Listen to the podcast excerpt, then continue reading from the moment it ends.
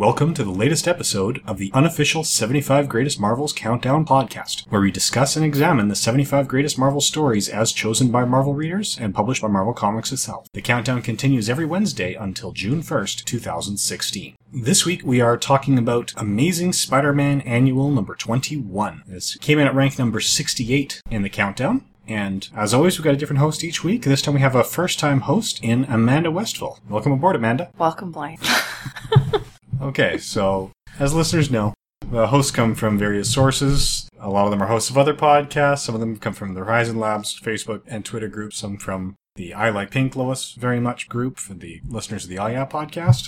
Well, when it comes to discussing the uh, annual in which Peter Parker and Mary Jane Watson get married the week of Valentine's Day, for my guest host, I invited my girlfriend. So, technical details on this issue. It is just the one annual. For the story, it was plotted by Jim Shooter and scripted by David Michelinie, penciled by Paul Ryan, inked by Vince Colletta, colored by Bob Sharen, lettered by Rick Parker, and the editor of the issue itself was Jim Salicrup. Editor in chief was Jim Shooter, who also laid out the plots. The cover date is 1987. The annuals didn't have months on their cover dates. It was released on or about September 6th, 1987. And as you've already said, it came in at spot number 68 in the tournament. So we've already alluded to it. One of the things that we like to look at with each issue is if it had any significance for continuity, first appearances, things like that. This one is, as we said, the wedding of Peter Parker, aka Spider-Man, and Mary Jane Watson. Story's titled The Wedding. We'll do a quick plot synopsis and then talk about the impact the story had on the industry, how we were personally exposed to it for the first time, and if it has any deeper meanings, why we think it landed where it did in the tournament. This is one of the ones that my grandma got from the guy the recycle depot with the cover ripped off. Okay. there were a lot of those in these days. Yes, a, a, lot of people collected comics with the covers ripped off, and that's because the way that the publishing worked at the time, that's how they were returnable. The unsold stock, you just had to cut the cover off and ship it back to the publisher as a, a sign that it was destroyed and get a full refund on the product. So a lot of, so we say, unscrupulous business people just decided to cut the covers off, get the refund, and sell the product anyway. Recycling Depot would be a little bit different. Yeah, he's not financially gaining. yeah.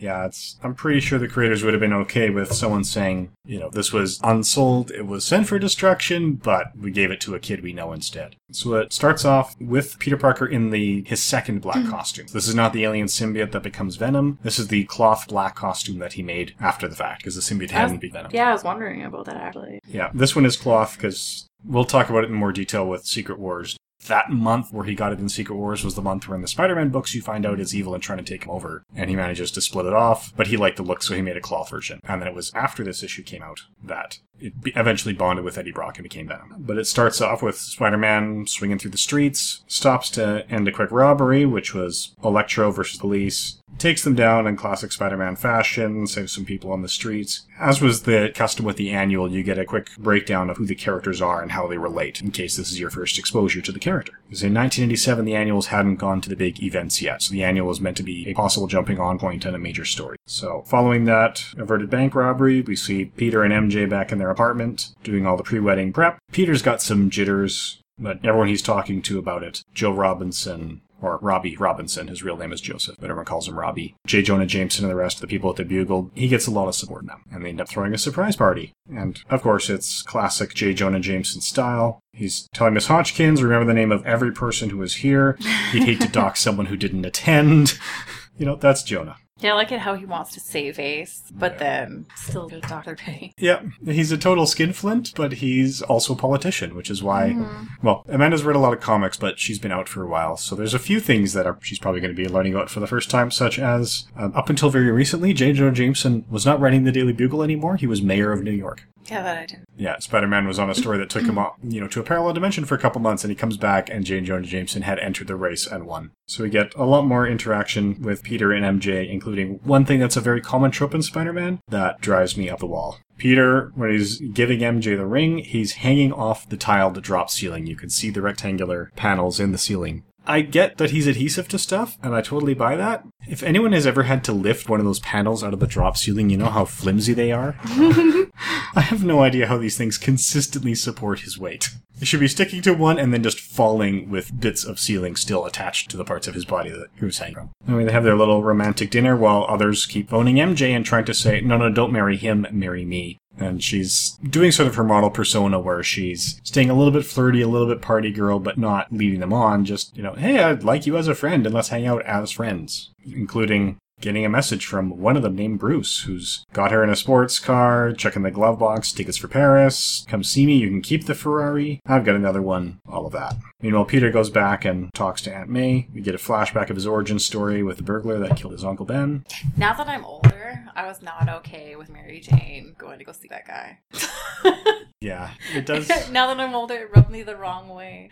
It, the way it's set up, it seems to be designed to increase tension to make you wonder if Peter's wife is going to leave him. Yeah. And she doesn't leave him at this point, although I get why there's tension, because that's. I was planning on getting into this with the personal story. I think this annual reads a lot better in isolation than you're reading it in seats. Because Peter and MJ had actually broken up months before this and got together for the sake of getting married again on relatively short notice. The way it played out, Stan Lee was still writing the daily newspaper strip at the time. And when Stan Lee was writing, Peter and MJ never broke up. Mm-hmm. And in, in the newspaper strip, they were getting married. And editor in chief Jim Shooter figured that newspaper strip has a lot of readers. It would be nice if the general status quo they see in the newspaper strip is the same as in the comics. So Peter and MJ need to be married. So in the comics, Spider-Man and Mary Jane had been broken up for about a year and a half. The issue that came out before this annual starts with Peter just kind of going on the rooftops going, you know, I've been a little depressed. There's something off. There's something missing in my life. I know. I should get married. I'll go propose to Mary Jane. So he goes to her and talks to her for the first time since they broke up, proposes, and she accepts. And then he goes off to fight a supervillain. And then we have this annual. That comic shocking. yeah, it it seemed to hit very, very quickly, especially compared to say Reed and Sue Richards, who, when the first issue of Fantastic Four hit, they were they were described as engaged. Later on, we see him formally propose, so it looks like they weren't officially engaged, but everyone knew that that's where they were heading. It took about four years before they finally got married in annual number three. Anyway, back to the story. Peter's visit with May, as we said, recap of the origin. Then Mary Jane and Anna Watson show up and they spend some time together. And again, Bruce shows up. Now, this is where MJ's being a little too flirty for my case. You know, when Bruce is saying, Sweet cakes, I have not yet begun to talk, and she says, Go ahead, handsome, it's your dime. You know, did she really need to call him handsome there? She could just say, Go ahead, it's your dime. Again, it seemed like a false sense of tension to see whether or not they're actually going to get married. Yeah. And then Peter paces the ceilings without destroying them yet again. He takes her up to the top of the Empire State Building. They swing around and, you know, see the Brooklyn Bridge where Gwen died, which is We'll talk about the death of Gwen Stacy later. It's actually number one in this ranking. I think it's kind of weird for her to take her to the bridge to go look at where Gwen died. It's really morbid. It- it That'd is. be like if I, if I was married and my husband died, and then I brought you to go hang out at his gravesite. Yeah. I mean, in this case, at least, Mary Jane and Gwen were good friends before this, but it's still I think it would, it would have made more sense if they had just him in that scene instead of bring her. Yeah, especially since the reason that she broke up with him these months be- or months before it was because of his life as Spider-Man. She knew he was Spider-Man when they started going out, but she was not okay with the idea of him going out there risking his neck and her worrying about his life every time he walked out the door. Hmm. And this would just serve as a reminder that he's not the only one at risk, which would seem to just exaggerate the issues that have not been dealt with that led her to breaking up with him in the first place. Anyway, Peter goes to visit everyone. It's really a who's who of the classic cast that are still here. So we've seen everyone at the Daily Bugle, we've seen their friends. He comes to visit Flash Thompson, who's no longer his bully. They've kind of got things sorted out. Goes to visit Harry Osborn, who's not dead yet. Mary Jane gets a pretty elaborate bachelorette party. I love the uh, comment how it seems that her self worth is that she's gonna be so beautiful for him. Yeah. yeah. Some people credit Jim Lee's art with turning MJ into the supermodel. That was already going on. She was the party girl. I do enjoy Peter's mm. nightmare dream sequence of the wedding, where, you know, it's all sorts of costumed heroes and villains and saying, well, no, it's, you know, dearly beloved, we are gathered here to take snaps of Peter, of Spider-Man getting married. The Daily Bugle will pay a fortune for them. That's insane. It's the American way. Die. And when you look at the, the wedding itself, when you get the two halves of the room, instead of like the bride side and the groom side, it's costumed heroes, costumed villains. So we see Kraven, mm. the lizard, Hobgoblin. Thor, Uncle Ben could make it. Again, torturing him about the possibilities and the threats. And, and there is some justification for this, because I cannot think of a single wedding in the Marvel Universe where something didn't go down. I think the closest was Luke Cage and Jessica Jones, because the attack didn't happen at the wedding, it just happened to coincide with the day of the wedding.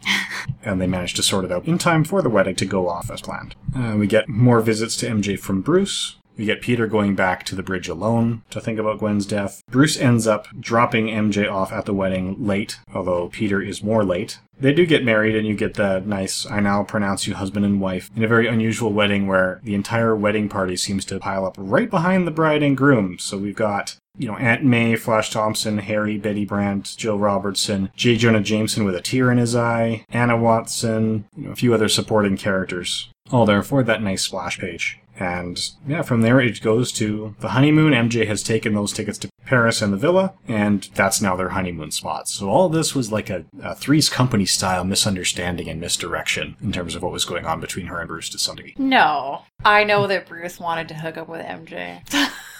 A, so it's weird that he gives her the tickets when he wanted MJ to leave Peter for him. Yeah. And I can I can actually identify with that kind of situation. Just a little, yeah.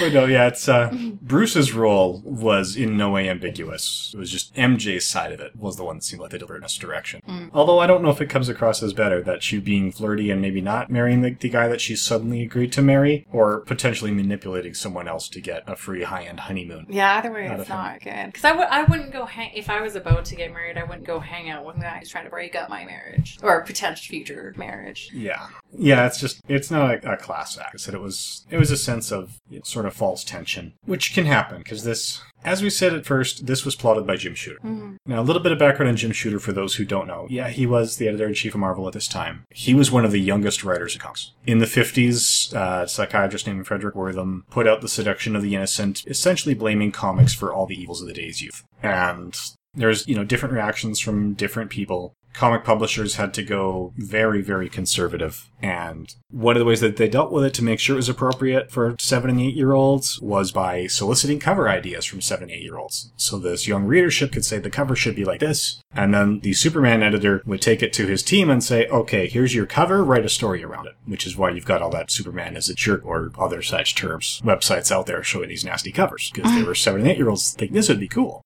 and it was all some elaborate prank or lesson that they were being taught to get it all in line. Jim Shooter not only sent in cover ideas, he sent in fully penciled covers that were published as is. So he was a very capable artist, and he was a writer. So he actually started writing and drawing comics professionally at about age 12. And the Superman editor, who I believe was Mort Weisinger, he kind of took him under his wing as much to control him as to educate and groom him. Mm-hmm. So Jim Shooter is kind of like the child star who led a very sheltered life. And he's written some very good superhero comics. I find a lot of his relationship story arcs are seriously wanting and kind of messed up. And I think that's just because he kind of had that young superstar status and never really related to people his age. I just don't think he understands the way those relationships are really supposed to work. And that lack of personal understanding shows up in the pages, as we're seeing with the way MJ is being handled here. So that that's just my take on it. Also, I don't think he could hold her by the head. Well, yeah, the way Peter is carrying MJ through the threshold. Well, his his arm is adhesive, and he does have the proportionate strength of the spider. Her dress would just come off. Yeah. Well, the next she's panel, something different, yeah. yeah, she does go from pink with a collar to two tones of green without the collar. So, and the dialogue between that is. In the first panel where he's carrying her, it's, hmm, I always dreamed about being carried over the threshold, but with one hand, that's class. And then cut to doing other, or course doing other newlywed things, like unpacking and thinking about what to fix for dinner, are going to be some sort of mundane after that honeymoon we had. Wow, what an adventure. So the time lapse between here is actually Spectacular Spider-Man Annual number seven, which shows their honeymoon. Which I don't, I don't know if I have access to it. It might be one of the essentials I haven't gotten around to reading yet. yeah, I've never read it. All right, so into the personal stories. So were you just first exposed to the story growing up as one of those recycled ones? Yeah, yeah. Yeah. Because there was this one, that Blade comic book I told you about. I want to say like Darkhold Pages or something. I can't remember what it was called. Other than the Recycle Depot, it was only X Men and Marvel cards. That's all I cared about was X Men. Which is why we'll be hearing about hearing from her later in one of the larger X-Men stores. My first exposure to this was actually in the GitCorp DVD ROM because the CD ROM didn't include the annuals when it was a multi-set CD, and that's how I originally read every issue of Amazing Spider-Man was going to those CD ROMs. So then I read the annual when the DVD came out, and I upgraded, so I read the annual in isolation. Having read the comics where it goes from Peter going, "I know, I'm going to propose to that girl who dumped me a year and a half ago, and see if she'll say yes," and she does, and then the next issue they're already married, and it says, "See the annual for that story." Mm. I did watch the, the cartoon all the time as a kid, the, the old, old old, old Spider-Man cartoon. You have the 1967 one? Yeah. Okay. With the awesome intro music. Yeah, Paul Francis Webster. Yeah. Me and my siblings used to sing it all the Yeah. Yeah. So did this story have any personal meaning for you? Is it It's a lot different from reading it as a kid to reading it from now. Because I think as a kid, I just saw it as romantic. Like, yay, Spider Man's getting married. and then now as an adult, I'm like, Mary Jane, you whore. Get away from that Corvette and that bad rich man who's trying to break up your marriage. Yeah, it's see. I the first time I read it, I would have already been in my twenties, maybe in my thirties. I don't remember exactly when it came out. But it was around there. or that- I think it was that DVD. 87 or 89. Yeah, this came out in '87, When I first read it in the GitCorp DVD-ROM, so that would have come out in, in uh, 2007. So it'd have been close to 30 when I read it the first time, and it's Jim Shooter writing MJ in here or writing the female leads, and pretty much any other romantic plot line has always rubbed me wrong. Yeah. See, I would have been like eight. so, Yeah, I was. because I would have read it when it came out ish. Yeah, and yeah, it came out the day before my 10th birthday. Yeah. So, all right. So, are there any deeper meanings that you would find here, as they would have in Mission Log? Or Mission Log is a Star Trek podcast. Are there any? Which I haven't listened to Okay. at all. So are I'm there just any- watching the Star Trek with you. And so, are there any morals, messages, or meanings? Does this seem to have a like a moral to this story? Now it makes sense why it feels so rushed because you were saying that they changed it from a breakup. Because I would have expected it to last longer, just like the Gambit and the Rogue miniseries that they did, where they did four comics for each to go through a mini story arc. So it was kind of weird they jammed it all into one comic book. Yeah, yeah, it does seem a little odd, and it's I mean, yeah, for the messages. I don't know because it's the only messages I'm seeing are not. Most of them are, you know, in regards to MJ, are not healthy messages. Mm-hmm. It almost feels like the different things that they're bringing up feel really discombobulated, almost like as if there was multiple writers and they just kind of glued everything together. Yeah, and it's, I mean, there was the Jim Shooter editor in chief, and this was close to the end of Shooter's time. Hmm. It was shortly before DeFalco took over, and one of the things I found about the late end of Jim Shooter's era as editor in chief, as also the late end of Tom DeFalco's era as editor in chief, when they're writing their own stuff, there's nobody that can say no. I mean, that's if you look at Jim Shooter around this era, this is around the time of Secret Wars 2 which is widely regarded as a mess. And a lot of those because Jim Shooter was not only writing the nine issue miniseries, he was rewriting the tie in comics that everybody else was forced to write to fit his views of exactly who the Beyonder is. So the Beyonder is treated consistently throughout that entire thing because he's rewritten everyone else. But everyone else is all over the map and not necessarily consistent with the way they've been written. In the months before that, because Jim Shooter was writing them too to show off the Beyonder, who he wanted to be a major player essentially forever mm-hmm. which didn't quite work out that way. Secret Wars 2 is remembered strongly enough that there have been at least three different versions of Secret Wars 3. Because nobody remembers that someone else already did it. I do want to read the annual seven to hear about their honeymoon, though. I have no idea what happened. Well, they released enough, Unless I read it and I'm upset again. they released enough versions of the Spectacular Spider-Man uh, Essential volumes that I probably haven't haven't gotten to it yet, so we could do that. Yeah, in terms of why we think it landed at this point in the tournament or in the countdown, keep calling it tournament because of Euro 42's other podcasts. Why it landed at 68, I don't know. I'll let Amanda go first with her thoughts because I've got some thoughts that involve storylines that you probably haven't heard of yet either. Kind of want your reaction live on the air. Yeah. I would have put it lower. I didn't think it was that great. I don't even know if I would have put it on the list. Because it, could have been written so much better and put together so much better. So I, I feel like it's on the list just because he got married. Yeah, and there's a bunch of wedding issues in Marvel history that didn't land on the list. This is the one that got represented. Mm-hmm. We don't have Reed and Sue's wedding, which to me is Bedlam at the Baxter Building is still my favorite wedding issue. We don't have X Men 30 where Cyclops and Jean Grey finally get married. We don't have a lot of the other ones. I think one of the reasons this landed on it, part of it is the continuity significance that Peter Parker got married, and part of it is a reaction to One More Day. So this is the storyline Amanda probably hasn't heard about. Uh, coming out of the Civil War, so this storyline would have been published around 2007, 2008, somewhere in that neighborhood. We had Joe Quesada as the editor-in-chief in Marvel, and he had three major goals for Marvel Comics. Now, two of those goals will be discussed in more detail when we get to the storylines that did it, namely Civil War and House of M. His third goal was to make Peter Parker single again and free things up. And there had been debates for a long time in editorial about how to do that. Because they agreed that having him married to MJ restricted the stories. Right? They couldn't have the love triangles. There was a lot of debate about how to do it. One of the ideas they threw out was having Peter and MJ get a divorce, but they thought, no, they want to keep Peter as one of the younger hmm. heroes, so let's not age him by having to get a divorce. Let's not put him through the trauma of making him a widow. So that's why for years the Marvel editorial offices were stuck trying to figure out a way to undo the story that didn't make Peter Parker seem older or hard to identify with. So as J. Michael Straczynski's last story arc, and it was a four-part issue where he tried to have his name taken off the fourth issue because it had changed so much from his original plan. Joe Quesada's idea was, well, they'll have something go on so the wedding never happened. During Civil War, Spider-Man revealed himself as Peter Parker to the world and no longer had a secret identity. Mm. As a result, people started attacking the people close to him, and his Aunt May was mortally wounded. And in order to undo that, they made a deal with Mephisto, who was created as essentially the devil. And he offered them a deal. He said they've got one of the most perfect loves in history, even though they had broken up a number of times.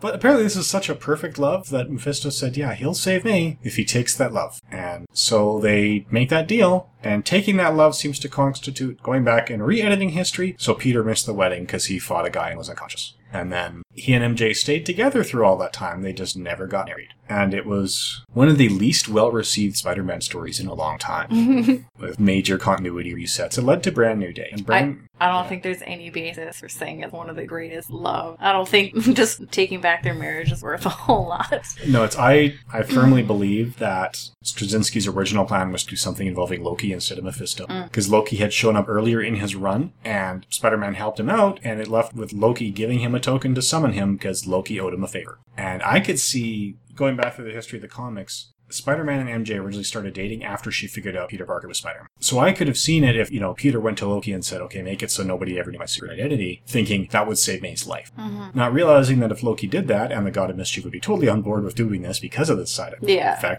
That MJ would not have known he was Spider-Man, she would not have the deeper understanding of him, and would not have fallen in love with him, and that would have undone the marriage. Would have changed a lot more of historical continuity as far as Marvel's concerned, but that I think would have been in character, rather than the devil shows up and says, hey, I'll save your aunt if you give me your marriage. but you both have to agree to it, and MJ and Peter both agree to it. MJ, we later learn, she whispers in Mephisto's ear. It takes a long time before we find out what she whispered. She put an extra caveat on it saying, okay, I'll go along with this on the condition that you leave Peter alone for the rest of his life. Hmm. But I don't see Peter Parker making a deal with the devil for personal gain, period. That just, that struck me as out of character. So I suspect part of the reason that this wedding issue made the list when so many other wedding issues didn't is because people are now putting this issue on a taller pedestal than it belongs on as a means of bashing one more day.